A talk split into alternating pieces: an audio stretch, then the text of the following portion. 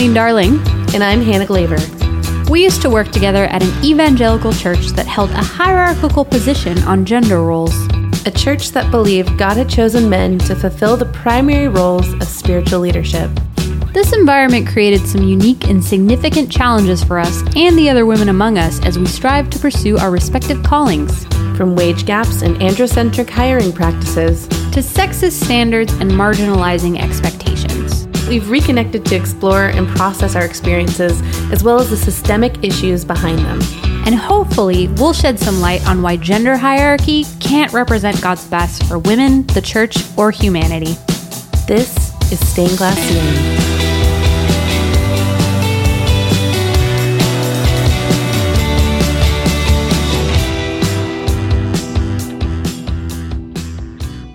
In October of 2013, Oregon Public Broadcasting came to my church in Portland to broadcast an episode of a daily news radio show. A local author had written a book about a new generation of Christians, followers of Jesus who were challenging the stereotype that all evangelicals are aligned with a far right political agenda. The show had come to interview a few progressive leaders who exemplified this movement. Among the interviewees was my lead pastor, he spoke at length about our church's flagship values, the very things that had brought me to its doors social activism and service, racial reconciliation, and authentic, compassionate community. He talked about our church's journey to break out of the right wing box by discarding the fearful sense that Christianity needed to be kept safe, that we needed to legislate morality. He said, What we preach about Jesus should be embodied in the way Jesus lived, the way he loved, who he was, how he treated people. It was a compelling case for following Jesus in a way that looked quite different from the Christianity that seemed constraining and even threatening to many outside of it. About halfway through the broadcast, the show's host read my pastor a question that had been submitted by a listener. Do you consider yourself to be open minded? They asked. And if so, why can't women be in certain leadership positions in this congregation? There are no women elders, and there's only one woman pastor, but she pastors to other women. In response to this question, my pastor introduced a term I would hear again and again to describe how my church's leaders approach this issue wrestle. He said, I think open minded means that we're going to continue to wrestle with the scriptures and understand it in the context we're in. He then went on to say that what he called the women in ministry issue was a debatable one within evangelical Christianity, and that our church held a middle of the road position. On the one hand, we let women preach at Sunday services and lead ministries. On the other, we did not permit women to join our church's highest governing entity. The theology behind this position wasn't the only thing about it our leaders were wrestling with. My pastor said, like, man, how do we hold this position and not oppress women? Because clearly, Jesus wants women to become everything they're supposed to be. We're trying to wrestle these things to the ground and have that honest conversation. I wasn't at the broadcast. I would listen to it online later, but I had, and would again many times, witnessed my pastor describing this issue using nearly the same words. And when he talked about it, his brow would furrow and his hands would kind of like ball into tight fists with his hand gestures. Um, the tension he described and exhibited appeared to be really sincere. And at times, this was a comfort to me. However, there were a few things about this honest conversation that really troubled me. First of all, because women were barred from becoming elders, we had no representation at the highest decision making level of this conversation. So, whatever the ultimate verdict, it would be determined by men alone. Second, the sort of debatable middle of the road position we had struck me as a challenging and confusing space for the women who were trying to pursue their calling there. That's a group that I would join within a year of that conversation. And finally, there was that phrase, because Jesus wants women to become everything they're supposed to be. I would always get this like twinge of anxiety um, when I heard these words because they suggested that this women in ministry thing was about more than what positions or roles or jobs I couldn't fill in the church. It was about my identity and how the God I believe in sees me. It's, it's who we're supposed to be. This is serious stuff. So, five people were interviewed for this broadcast. Four of them were white men. The fifth was a Korean American woman who was a pastor and a professor at a Christian university. As my pastor wound down his answer, the show's host turned to her and asked if she saw this issue as a theological one or a personal one. And she said, It becomes personal when it becomes oppressive. And it has been oppressive to women in the past and in the present. So those are stories that need to be brought to light and reconciled. So that's a big part of what we want to do here. We have stories like that to bring to light. We know and have talked to many women with similar stories, and we want to understand and share how the church might do better.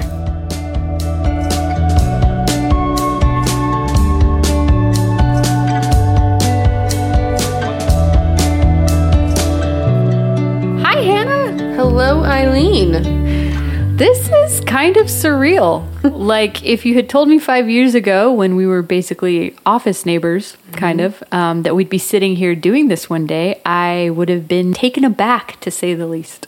And yet, here we are. I'm very glad that you are here, um, even knowing that, you know, this journey might get a little difficult at times. This isn't always the easiest stuff to talk about. Yeah, and I'm uh, but I'm here for it. First episode, and what are we talking about today? So, we're going to kick off the podcast by talking about hierarchical church positions. So, church doctrines that teach a man above woman hierarchy. Very light stuff. Yeah. You know, we, we started to begin to approach that in the opening story. Um, but our thesis statement is that these positions impact more than just like the specific roles that are off limits to women in the church, whether that's preaching or elder or what have you. Um, we're going to share a bit of our own stories from working and being very involved in an environment with a position like this in place and talk about how deep the ramifications of that can be. Yeah, and as we do, um, listeners, you might notice that we've chosen not to include the names of the churches or organizations or people in these stories who haven't given us consent to be referenced. Um, we don't have any desire to cancel churches or people or compromise any careers, but we are very interested in changing the systems and environments that we're talking about. Yes. What I keep coming back to as far as the person I feel compelled to speak to with this conversation is women who are in a similar place and are asking a couple different questions. And one is, is it just me? Am I alone in this? Yep. And the other one is, am I crazy? Mm-hmm. There's so many different dynamics going on in some of these ministry spaces. Like, you know, first of all, women, it's it's harder to access these more authoritative, higher up roles, whether it's pastor elder the executive level pastorship.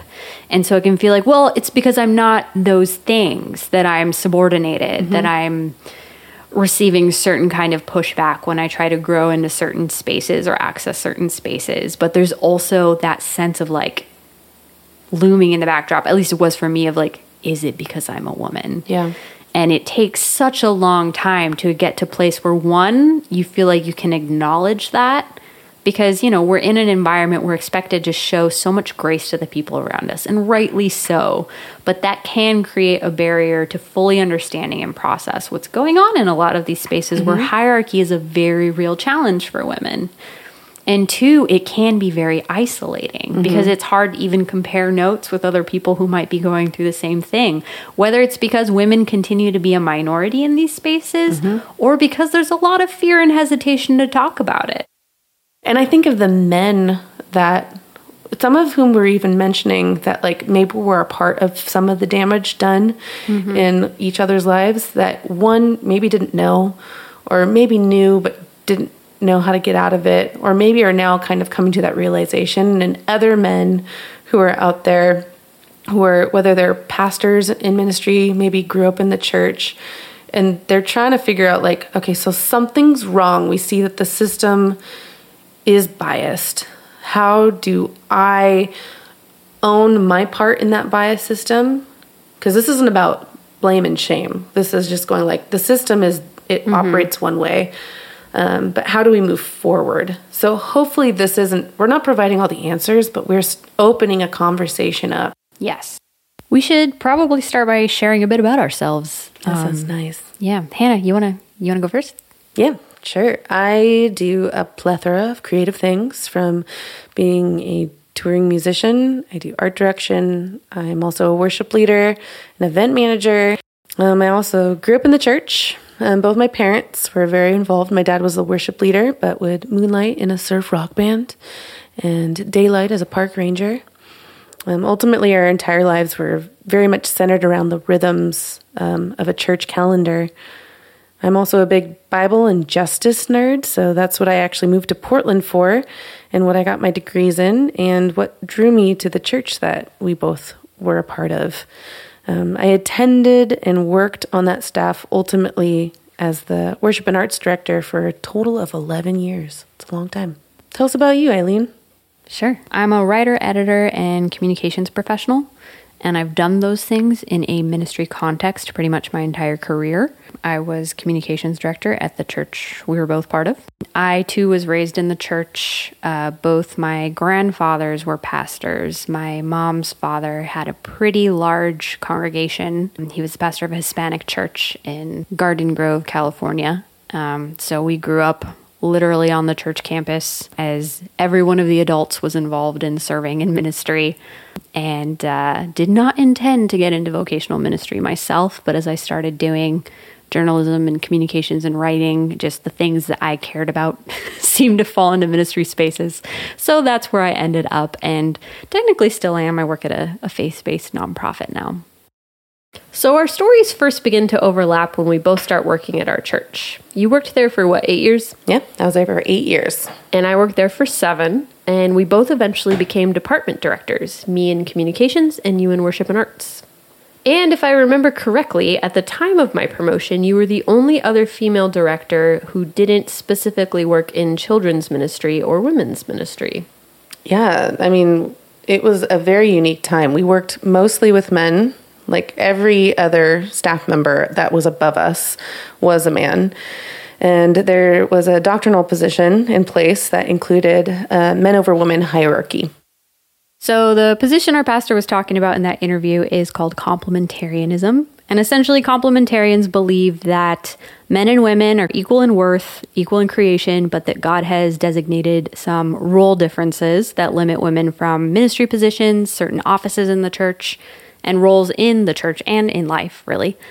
We had something called a position paper, which was a pretty succinct explanation of what our church believed and practiced in relation to, I mean, they called it women in ministry. It is like a page and a half long.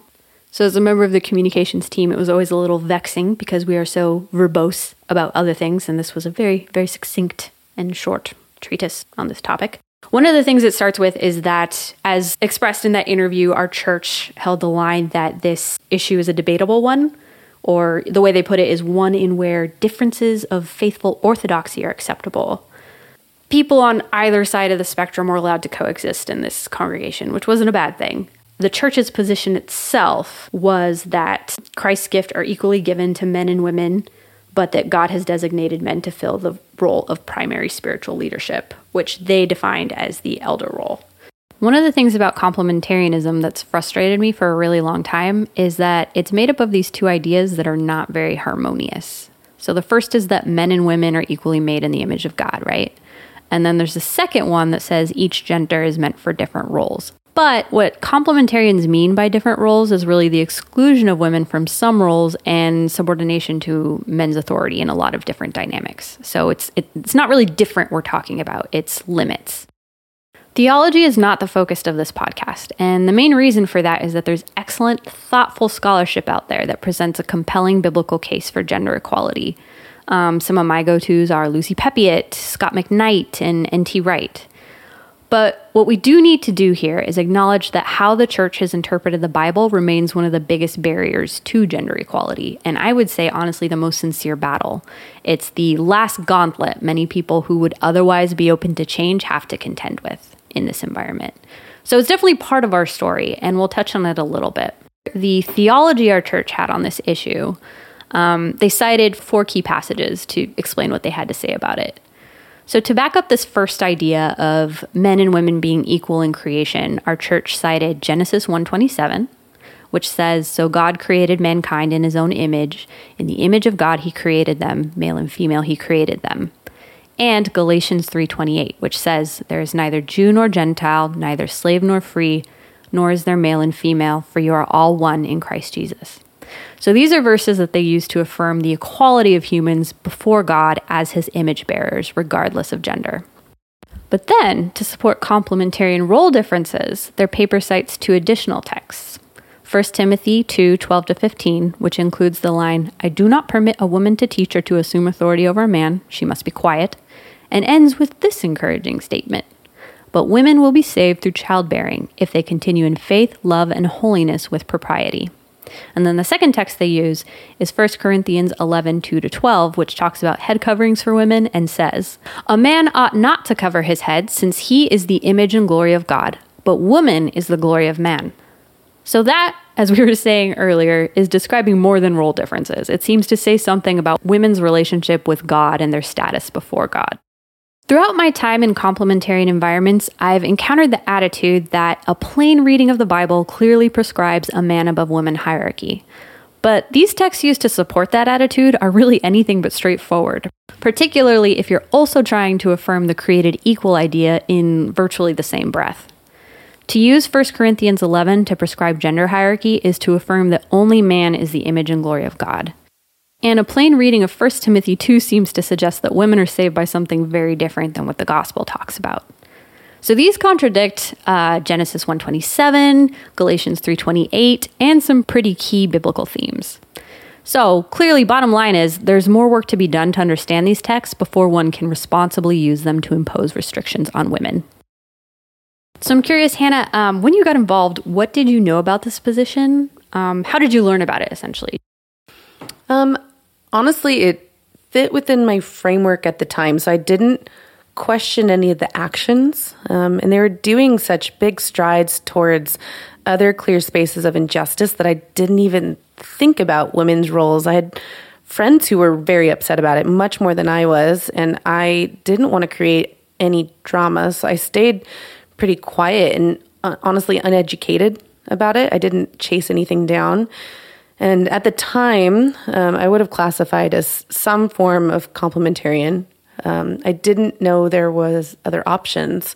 Anything that deviated would have been dangerous, suspicious, too liberal, potentially non-biblical, um, and defiantly feminist, which was very scary to me at the time. And I'd always hear about how women singers were maybe being dramatic or divas. Um, and it was probably wise that they weren't leading the entire thing because you never knew what they would do or say, or if they might burst into tears, which you just couldn't predict. And I made it my goal to never be like that. And mm. so I made myself pretty yeah. non emotive and as almost non feminine as possible. Um, I remember the days when it would be special to have a woman read the Bible before the service started or sing more than one song and it was a gigantic day on the three times a year that our female pastor, who was an excellent preacher, was actually allowed to preach. And they would always schedule me to lead on those same days just mm. to be super heavy handed. and another thing, we'd also always get scheduled on Mother's Day. And we were both single. So we just were this visual representation of what we were supposed to stand for. Um, that did start to change a little bit when they hired me, but that was my best understanding of what our stance on women was. What about you? Yeah, so similarly, I grew up in complementarian churches. Um, as a youth, child through youth, I honestly thought it was something I could avoid because I had these strong women role models in my life, and I knew in theory that my church was complementarian and that women were limited from doing certain things. But I always thought, yeah, no, I'm just not going to, I don't need to pay attention to that too much. Then I got involved in a church independently of my family as an adult and started to experience those limits a little differently. The first church I got involved in when I moved to Portland, which was sort of my first time away from home outside of college. Um, and uh, one Sunday, our pastor ended his message with the call to action Men find a mission, women find a man with a mission you can get on board with. And I was you know, not thinking about marriage at all as a 23 year old professional trying to find a, you know, really good job and stuff and wanting to use my skills and my, you know, uh, talents for, for good things and for the gospel essentially. Um, and found that just so defeating. And I started going to our church instead, saw you leading on stage, saw our one pastor who was a woman preaching on Sundays, and like, okay, there's a little more space here for women to do things. And um, started to get involved with the communications department, and uh, my uh, supervisor there wanted to make sure that I, I knew exactly what I was getting into. So he was actually my introduction to like, yes, okay, we do let women preach and we do have women leading ministries, but you should know that there's this whole position called elder that's off limits and it does impact our culture and our environment as well. So I, I'd like to say I went in with my eyes pretty open to what was written down, to what was doctrinal, but of course there was so much that remained that was nebulous in how just women are treated differently and how advancement and accessing things like mentorship and leadership development looked very different being a woman in such a male dominated space. So let's talk a little bit about what it was like to work and pursue a vocation in this complementarian environment. Yeah, I mean, I never intended on working in ministry, and I honestly think that helped um, because I never wanted to prove that I belonged in that space or in leadership because I, I honestly didn't believe that I should be there.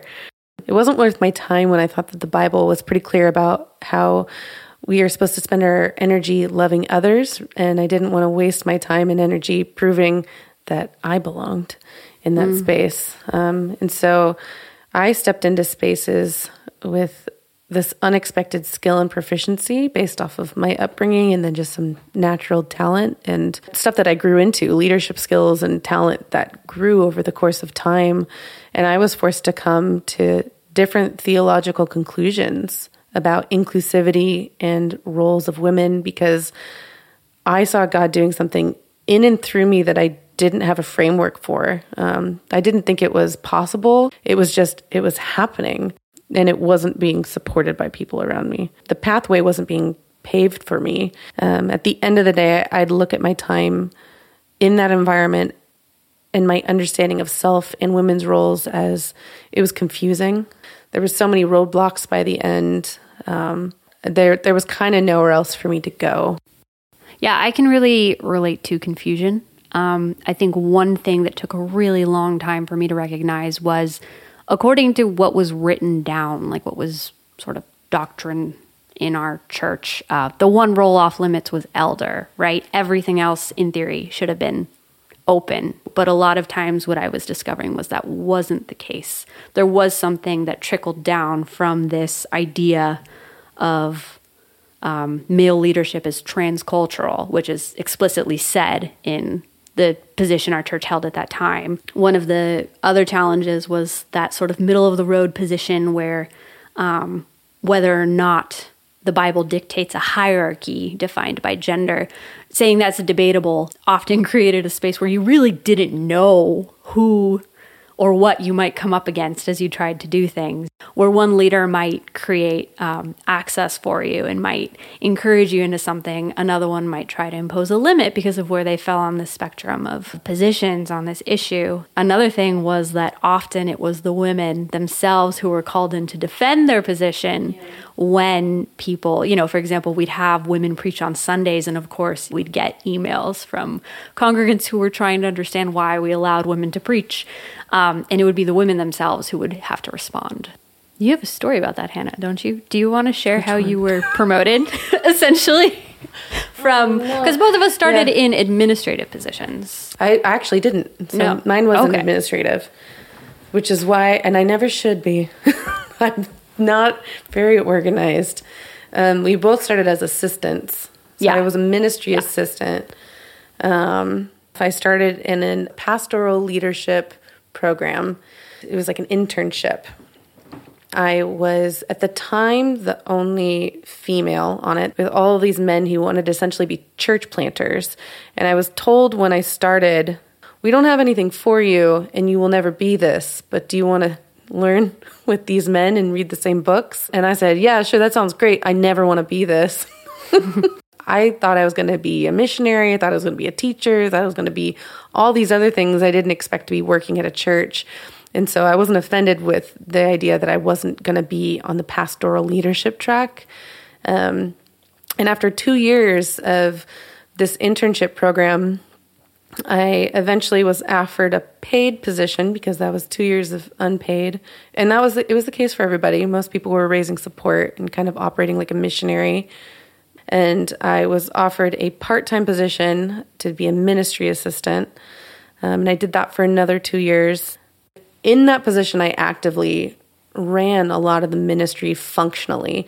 Um, I did a lot of the management stuff. So I was doing band scheduling, I was leading three different bands, ran arts events, I wrote songs, I organized retreats. Like I, I was doing a lot of the creative and management side of things as well as being a primary creative voice four years into this track, I was working a Good Friday service. We had just had an admin quit in a very big way. So suddenly, with a week's notice, I was a full time employee the week before Easter, and I was running a combined service with another church. The church that we combined with, they they took a bit more of a like even harder of a complementarian stance than we did at the time. So I was tasked with leading worship. So all I was doing was kind of merging two bands so we had equal representation at this combined service. I was friends with the musicians. It was an easy ask. And when I met up with um, the, the lead person there at the time, I was met with the comment of, We don't feel comfortable with you leading worship because it misrepresents what we believe about what women's roles in the church are. And so I'm actually going to lead up there with you so that we don't misrepresent to our congregation. And I didn't quite know what to do with it, so I brought it to my boss and I present. I was like, I was, I was kind of put in an awkward position. Um, this is the scenario. Um, I, I was told that I I'm not quite allowed to lead this thing that you've tasked me to lead on this combined service, and that actually a guy has to lead alongside me. And the, the response was, Oh, I know him. He'd never say something like that. That's kind of crazy. And I was like, Yeah, but that, that is what he said. Um, what do you want me to do? Nothing was done, nothing was resolved. And so we get to actually like halfway through the service. So we did two back to back services and we met in between just to make sure all the transitions are right and how we felt if we wanted to make any last minute changes. Our lead pastor was like, going, that went really well. Um, I think it, I think the combined service went really well. And uh, my boss went, yeah, especially after what they said to Hannah. and so the lead pastor says, well, what do they, what do they say to Hannah? That she can't lead by herself because she's a girl. and the lead pastor kind of claps back and says, Well, what did you say to that? he didn't have a response because he didn't, nothing yeah. was said. A week later, I was offered a full time director position. Um, so it was in the wake of um, a combined service where we I was told overtly that I could not lead alone because I was a woman, not being represented or stood up for on a staff level and not being believed. But you were qualified for the position. Yeah, I had been doing the work of that role for a while, for many years at that point. It was halfway through my time there. I mean, what's always baffled me about that story is how far our church got into the weeds of not really checking that that might be an issue hosting a good friday service with this other church and you know putting it in your hands to a certain degree without you know checking that that would work and also obviously not protecting you when it didn't that's a very relevant example of what I was describing about the challenge of this debatable space. Even in situations where you've been assigned a role, you can still encounter limits or someone barring your way because of what they believe. And as in this situation, our leader's conviction to defend the roles our position paper did permit us to have was pretty lukewarm.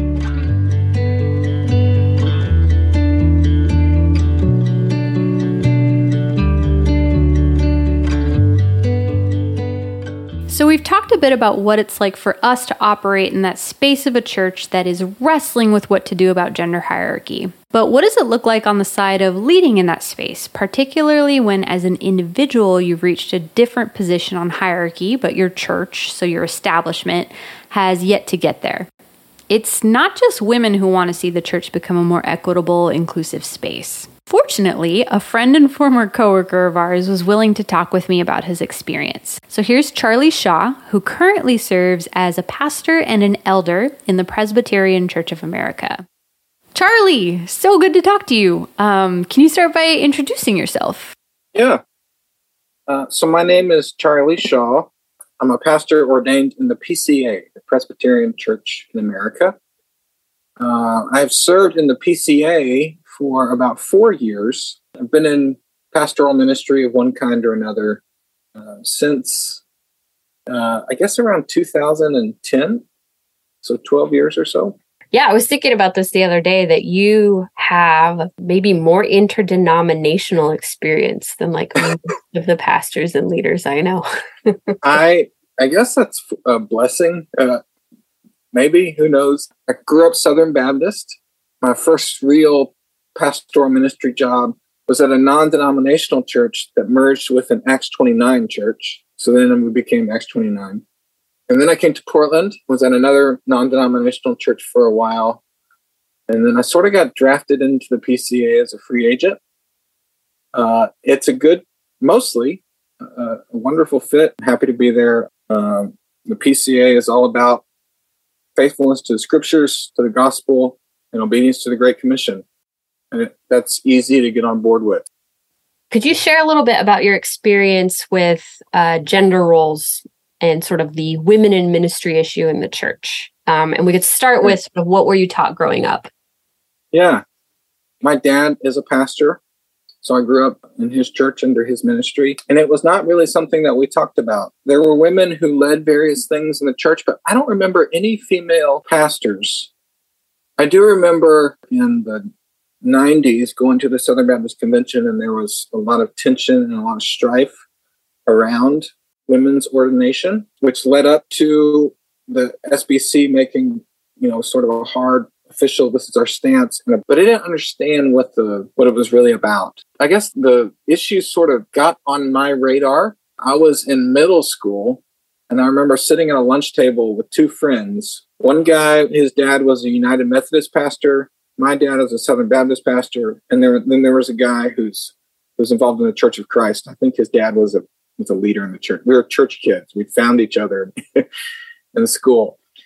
And I remember the guy who came from the Church of Christ said something negative about women pastors. And I remember saying, What are you talking about? I don't get it. And he said, Women can't be pastors. And I remember saying, That's dumb. Like, yeah, they can. And then he said, Dude, 1 Timothy 2.12, I do not allow a woman to teach or have authority over a man. She must be silent. And I remember going and looking it up this can't mean what it sounds like it means. And that's when I began to struggle with this. Um, so, what about when you started working in ministry? What were some of the things you learned or the ministries you were working with believed? Yeah, I guess early on, I, you know, like youth intern, started playing in worship bands. It hardly came up there. I do remember a time when our when the youth group went to youth camp and the speaker at the camp was a lady. And I have a very clear memory of our youth pastor sitting behind me, goofing off during the sermon. And I remember thinking how strange that was because he's a youth pastor. He should be paying attention. And I remember once I became an intern, some memory came up about that camp. He goes, Oh, was that the camp with the woman pastor? And I said, Yeah. And then he said something negative. I guess maybe he was goofing off because he was uncomfortable. I, I, don't know. But that was one of the first times in ministry that this came onto my radar. And then when the little church that we were in, that I started out in, non denominational church, when we merged with an Acts 29 church, and in Acts 29, there was like a statement of faith, and it was very basic Christianity type things. Things like Jesus rose from the dead, like Apostles' Creed level stuff. In there, it's a statement about complementarianism and women not being ordained, wives submitting to husbands in the home. And I remember thinking, this is strange that women submitting to husbands and not being ordained is in this on the same level as Apostles' Creed and like basic church unity stuff. I thought this was sort of a secondary issue. It was treated as a gospel issue. And that was it was a culture that I I guess sort of learned and at the time I adopted wholeheartedly. What about now?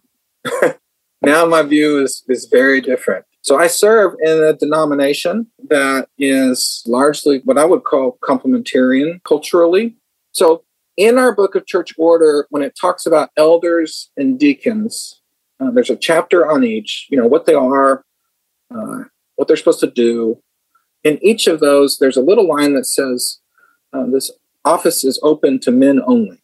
So women cannot be deacons or elders pastors. So no, we don't ordain women.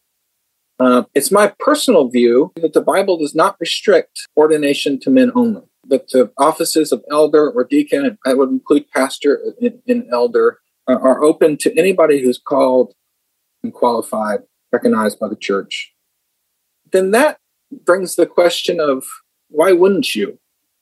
And then there's a whole host of conversation around the gospel and culture and context and mutual submission, like we find in Ephesians 5 submit to one another in the Lord. Church authority, how do we change things? How do we pursue healthy change? And so, for the unity of the church, there's places where I would say, okay, I can live with this. There's other places where I say, I, I can't live with this. But figuring out that tension and when and where to protest and when and where to submit can be really difficult. Yeah, definitely. Do you ever feel as though because of the the limits for women that your community might be missing out on something? Sure. That is something that I feel weighing on me. On the other hand, I think that our community could miss something good if, if this was something I tried to force and our church wasn't ready for it or up for it. So that's one thing. Another thing is doing what I can to be disciplined to listen, to actually listen to the women in our church. And I've found that the women in our church tell me what they need and how I can serve them. As elders, we've been given authority by God and by the congregation. That should look like Jesus' authority. Whenever we put hierarchy where the Bible doesn't put hierarchy, we are asking for trouble and people are going to get hurt. There's nothing wrong with hierarchy in itself. The Bible would affirm it in some places. And when it does affirm it, it means service. If that's how Jesus exercises his authority, then as pastors, what are we doing when we hide out in our offices and don't talk to the people on a Sunday? What are we doing when somebody has a question for us and we shoot them to somebody else because we're above that? We're above being questioned. Even worse, when a woman in our congregation wants to speak with us and we refuse to meet with them because maybe she'll seduce me. I mean, how ridiculous. Or there's a lady in our congregation comes to us and we insist that she comes through her husband. Do you think that hierarchy has been misused in the context of church authority? Do you think that's common? Yes, it's so common. It's like trying to explain to a fish what water is. It is everywhere this is an area where I really believe that the gospel is confronting us, and we need to we need to have ears to hear. We find in the scriptures one place in particular is in Revelation 1 6 that he has made his people a kingdom of priests. That's men and women together, a kingdom of priests. And if a woman is a priest in God's kingdom, but she can't come to talk to me, her pastor, who's been ordained to serve her, because I think that that's not her place as a woman. I'm uncomfortable with that.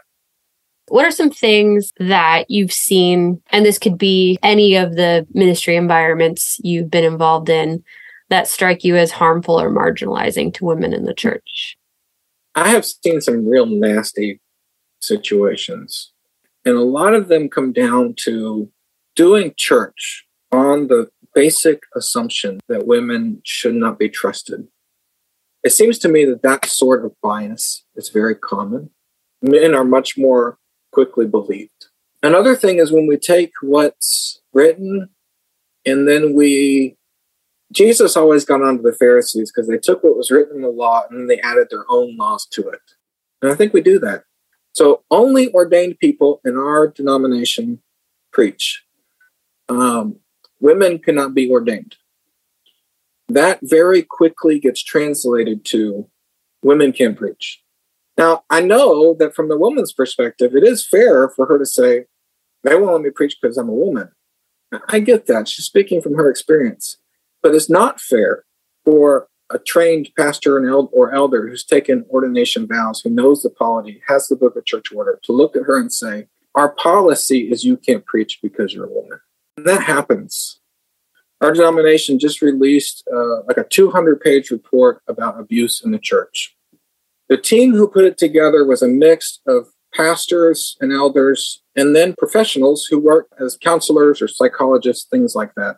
Many of those were women. In fact, the team was pretty much half male and female. And in our last General Assembly, the whole team gave presentations on the report. And a couple of the women who were credentialed professionals in their field, but also Christians, reported on this is what abuse is. This is my view as a psychologist.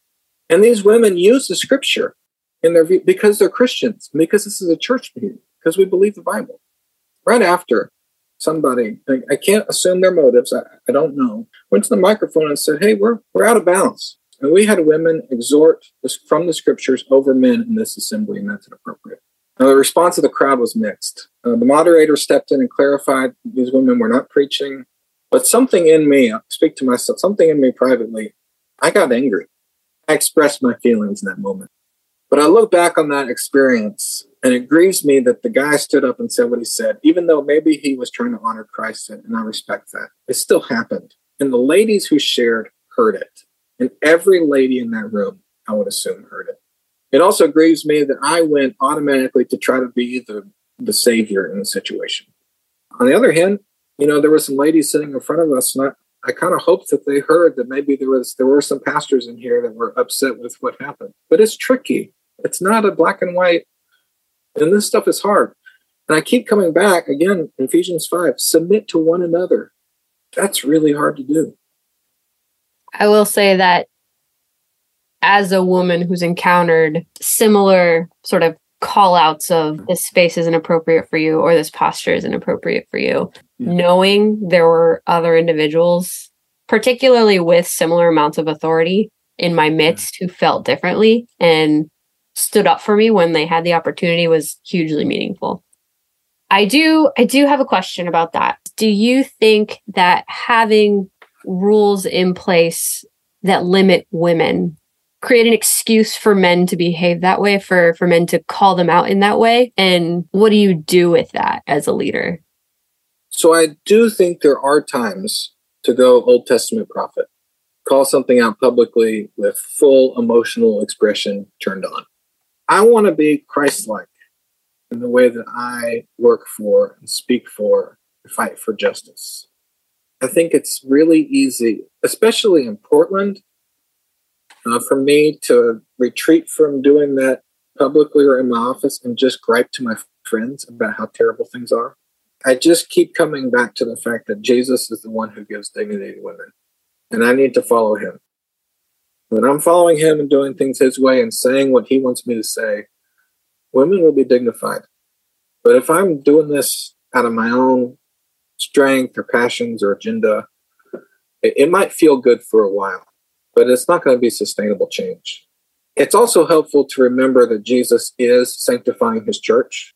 The, the women in his in his church will receive the public place of dignity. It's happening because Jesus sanctifies his church. We need to follow Jesus into that. Do you think a journey towards changing some of the limits that exist for women is yeah. a part of that sanctification?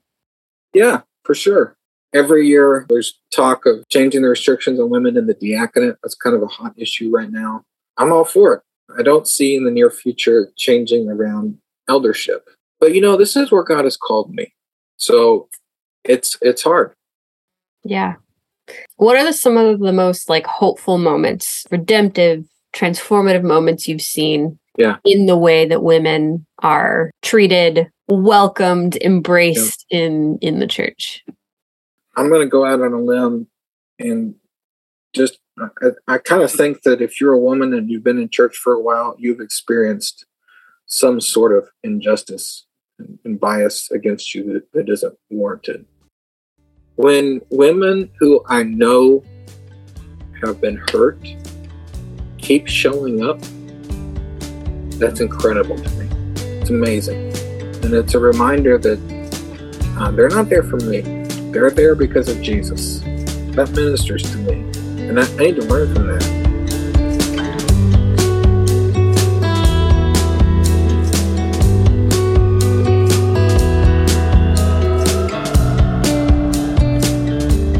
Oh man, I I love Charlie. He takes such a, a humble and thoughtful posture towards leadership, and I really appreciate um, the the balance that he kind of stands in, coming from non-denominational background and then stepping into a very specific um, denomination of the Presbyterian Church. Yeah, hundred percent agree.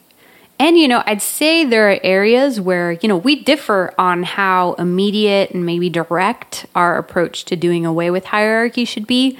But as I mentioned in that conversation, during the time that we worked with Charlie, he was very much one of those people who would express and model a more equitable approach to including women. Mm-hmm. And that was definitely not like a popular approach for an aspiring pastor to have at that time and in that space. And I love the way the Bible informs his convictions, like particularly what he said about how scripture affirms the dignity and agency women have in that kingdom. We've heard a lot of leaders essentially say this stuff is really hard and they don't deal with issues. Um, and Charlie would also say that too, but often yeah. that sort of statement uh, becomes a way to explain why nothing is being done or why it's okay to let problematic things kind of let lie for a long time. And with Charlie, I do see uh, a faithfulness in believing that Jesus has the power to facilitate change. But at the same time, he is influencing the spaces he can and advocating where he can. And that makes for a very meaningful ally. So, one thing in particular that's always struck me from how our position paper was worded um, was that it ended with this, this statement. It says, We recognize that history has shown that men often use their leadership to oppress women. Some men have caused great harm to women in the name of the church leadership. As elders, we desire and pray that we will follow the model of Christ who led with love and empowered the church. So it ends with this acknowledgement that there's been problems in this sort of complementarian, gender hierarchical system in the past. And sort of the way our elders address it is to say, we want to do better. We're going to pray and we're going to work to do better. But what has always struck me is what a huge exercise in trust that is for women to promise to do better in a system that we know has caused harm to them in the past without any change to that system. Do you feel like in your time on staff at that church that you saw that change actually occur? Do you do you feel like you saw that represented the things that they're promising to hope for and mm-hmm. they're praying for? So the church we worked for eventually took a big step forward and they changed their position from complementarian to what they called mutualist, which is like egalitarian, but they liked the word mutualist because it has less of a connotation with political feminism and some of the agendas that go along with that. And they even began allowing women to become elders. But one, that's a story, that process is a story that we'll likely very much get into in this podcast somewhere down the road.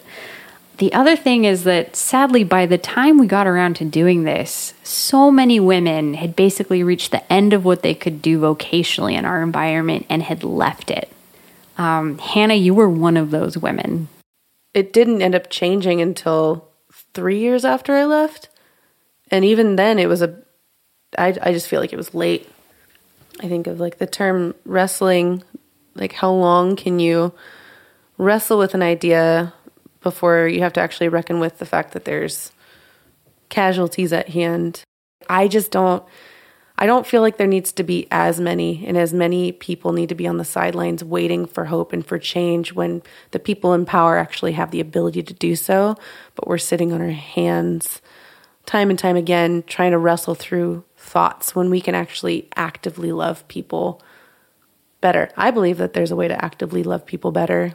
Yeah, I think one of the biggest frustrations of being in that environment the entire time was that everyone seemed to indicate that our leadership was still trying to figure it out and that things would change and that we were on sort of a trajectory to something different. But living in that environment of the we're on our way to something different could get very frustrating at times.